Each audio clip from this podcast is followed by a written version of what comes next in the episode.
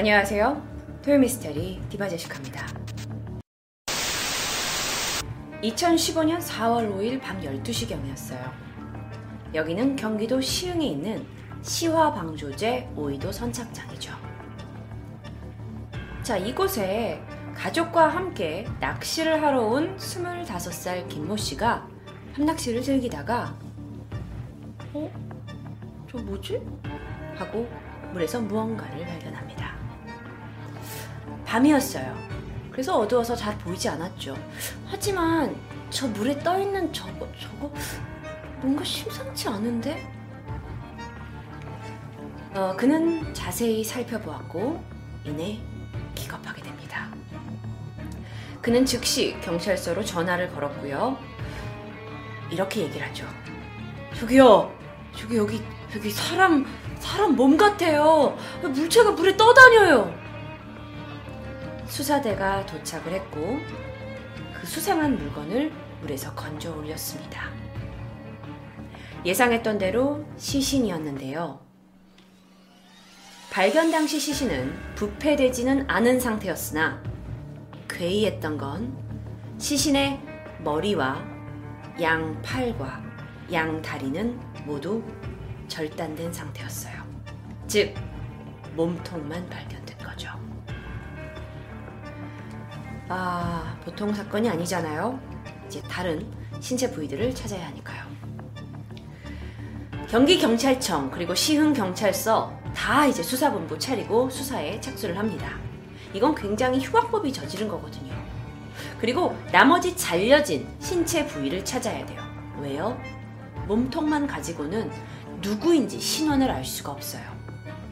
그래서 이제 시화 방조제 일대를 다 수색하기 시작하죠. 4월 6일 날 국과수 부검에 의해서 이 몸통만 발견된 시신에 대한 아주 기본적인 사실이 발견됩니다. 이 시신은 20대에서 50대로 추정되는 아시아계 여성이에요. 네, 아시아계 여성이고요. 그리고 혈액형은 O형. 그리고 몸통에 8cm 정도 크기의 맹장 수술 자국이 있었어요.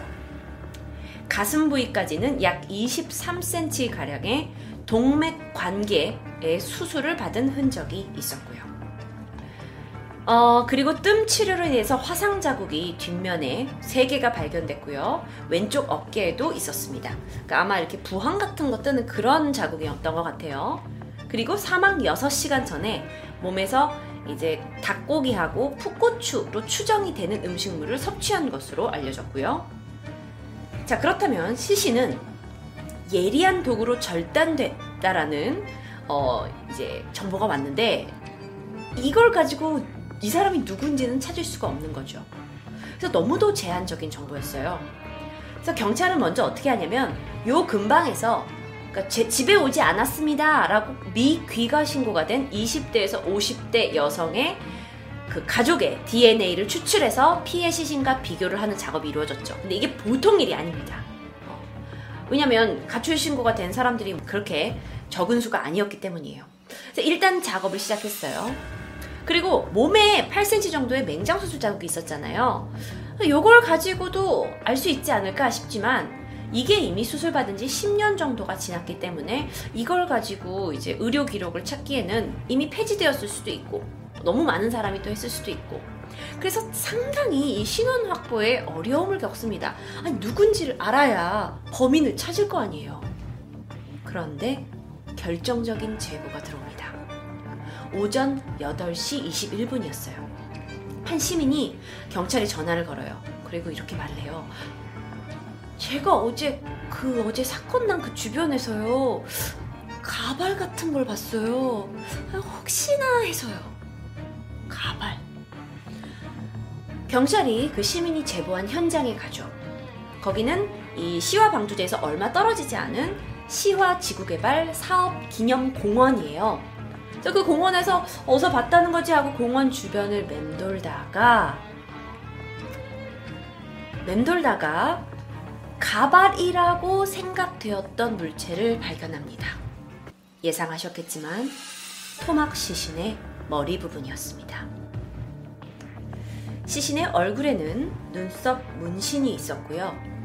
왼쪽 송곳니에 치과 치료로 떼운 자국이 있었어요. 어, 그 경찰이 봤을 때 이 이제 시신의 머리 부분이 상당히 양호했기 때문에 어, 만약에 누군가 지인이 있다면 이 시신의 얼굴을 알아볼 수 있을 거라고 밝혔습니다. 그래서 경찰은 바로 이 부분을 몽타주로 작성을 했어요. 그래서 배포를 했죠. 누군지를 찾기 위해서요. 4월 7일 오전 10시 20분경입니다. 수색을 계속하던 경찰이 이 토막 시신의 머리 부분이 발견된 지점에서 대부도 방향으로 80m 정도 떨어진 바위 틈에서 비닐봉지를 발견합니다. 이건 참고 사진이에요. 자, 비닐봉지. 예상하셨죠? 이 안에는 토막난 시신의 양쪽 손목과 발목이 들어있었어요. 그리고 비닐 장갑 두 개와 함께 이 봉지에 담겨서 그냥 버려져 있었던 거죠. 정말 다행이게 신원을 파악할 수 있도록 이 손이 그렇게 많이 훼손되지 않았어요. 그래서 지문을 채취할 수 있었죠.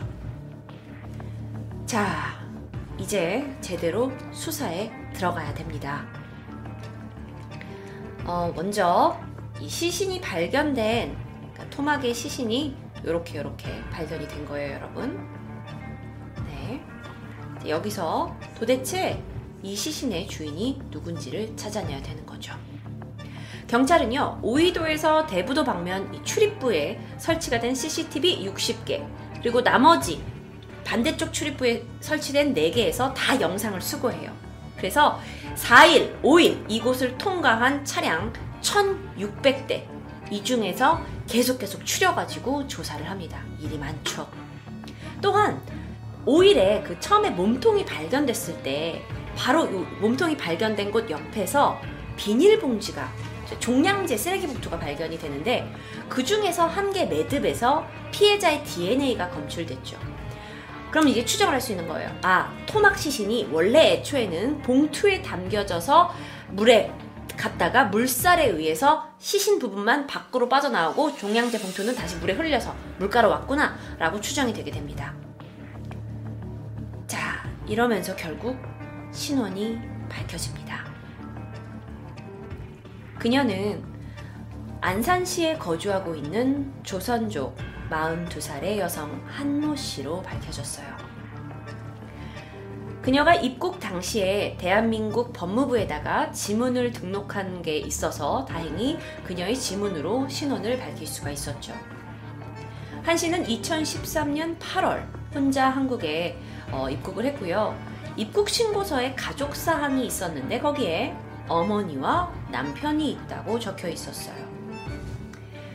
한 씨가 사용했던 핸드폰을 보니까 남편 명의로 되어 있었고, 그런데 이상한 건 한 씨에 대한 미귀가 신고, 그러니까 집에 오지 않았다라는 신고는 접수되지 않은 것으로 확인됩니다.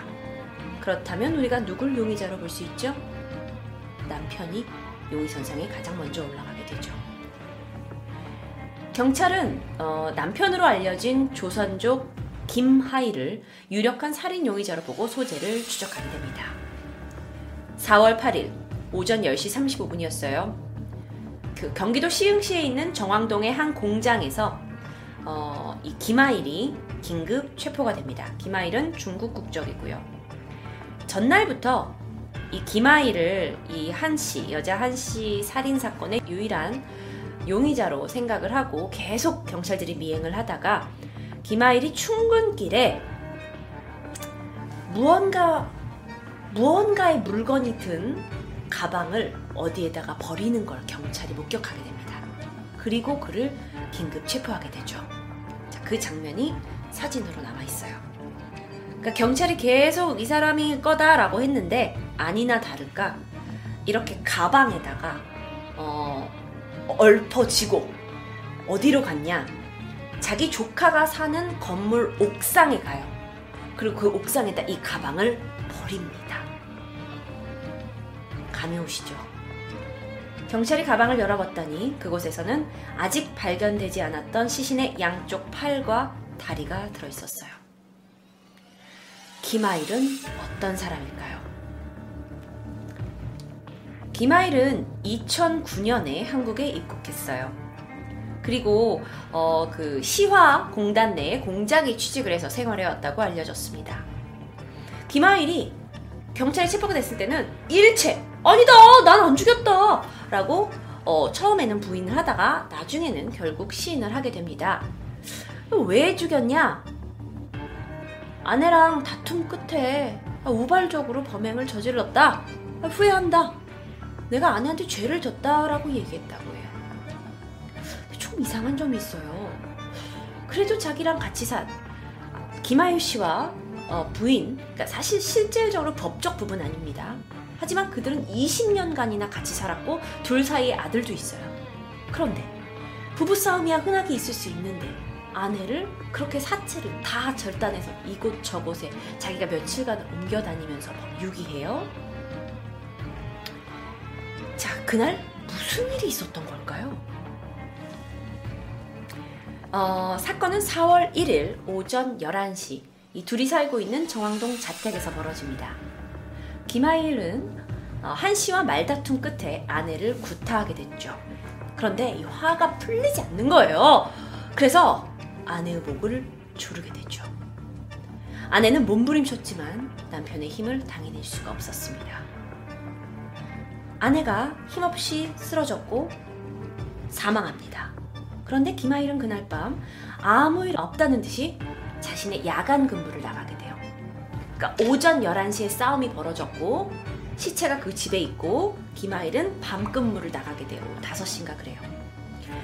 어, 그리고 나서 그가 야간 근무가 끝나고 집에 옵니다. 싸늘한 시체가 된 아내가 집에 있죠. 다음날 오전, 김아일은 화장실로 시신을 가져갑니다. 그리고 시신을 토막내기 시작해요. 머리, 손, 팔, 종아리, 허벅지, 몸통 이렇게 아내의 몸은 갈기갈기 찢은 채 14개의 토막이 납니다. 그리고 토막의 일부를 나눠서 쓰레기 봉투에 나눠 담아요. 쓰레기 봉투와 검은 비닐봉투예요. 그리고 이 쓰레기 봉투를 다시 등산용 가방에다 넣고 자신이 출퇴근 시에 이용을 하는 자전거로 이동합니다. 누가 보기엔 그는 아주 평범한 등산객의 모습이었어요. 그리고 그는 그는 이 시신들을 곳곳에 버리게 되죠.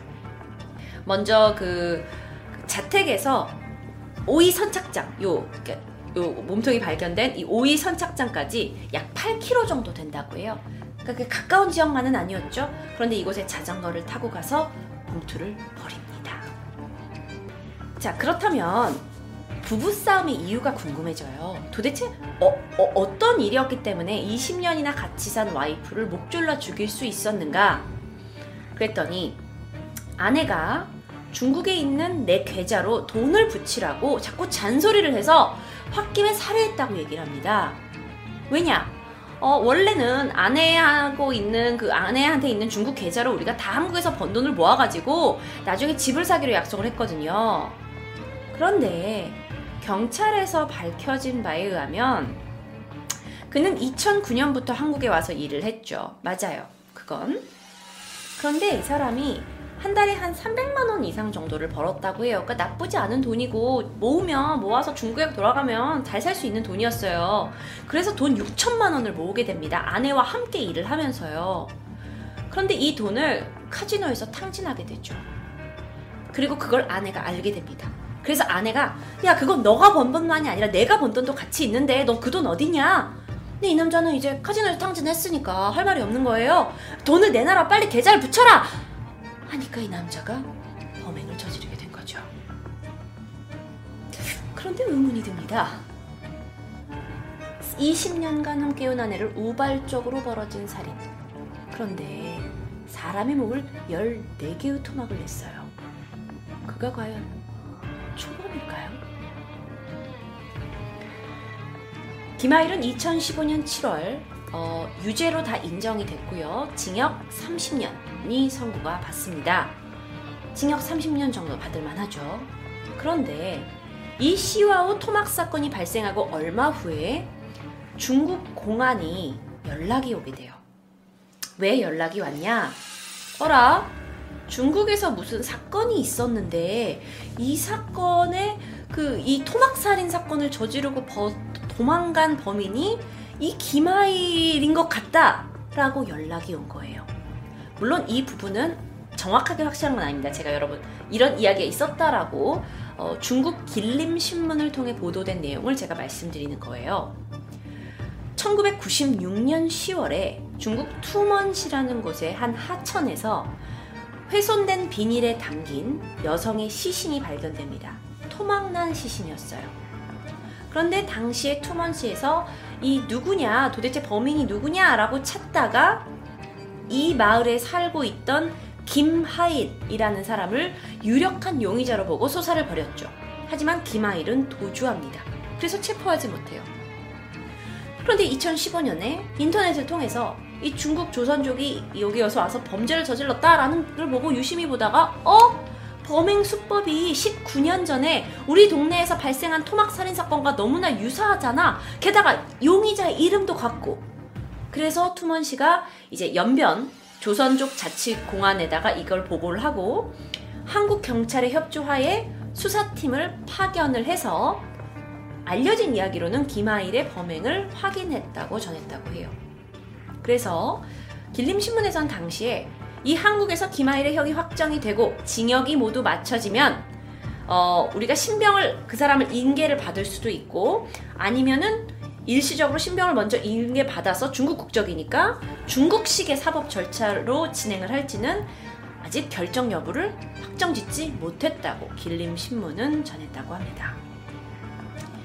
만약 이게 사실이라면 그렇죠. 이게 첫 초범일 수는 없는 거죠. 이 사건은 아주 유명한 시화호 토막살인 사건입니다.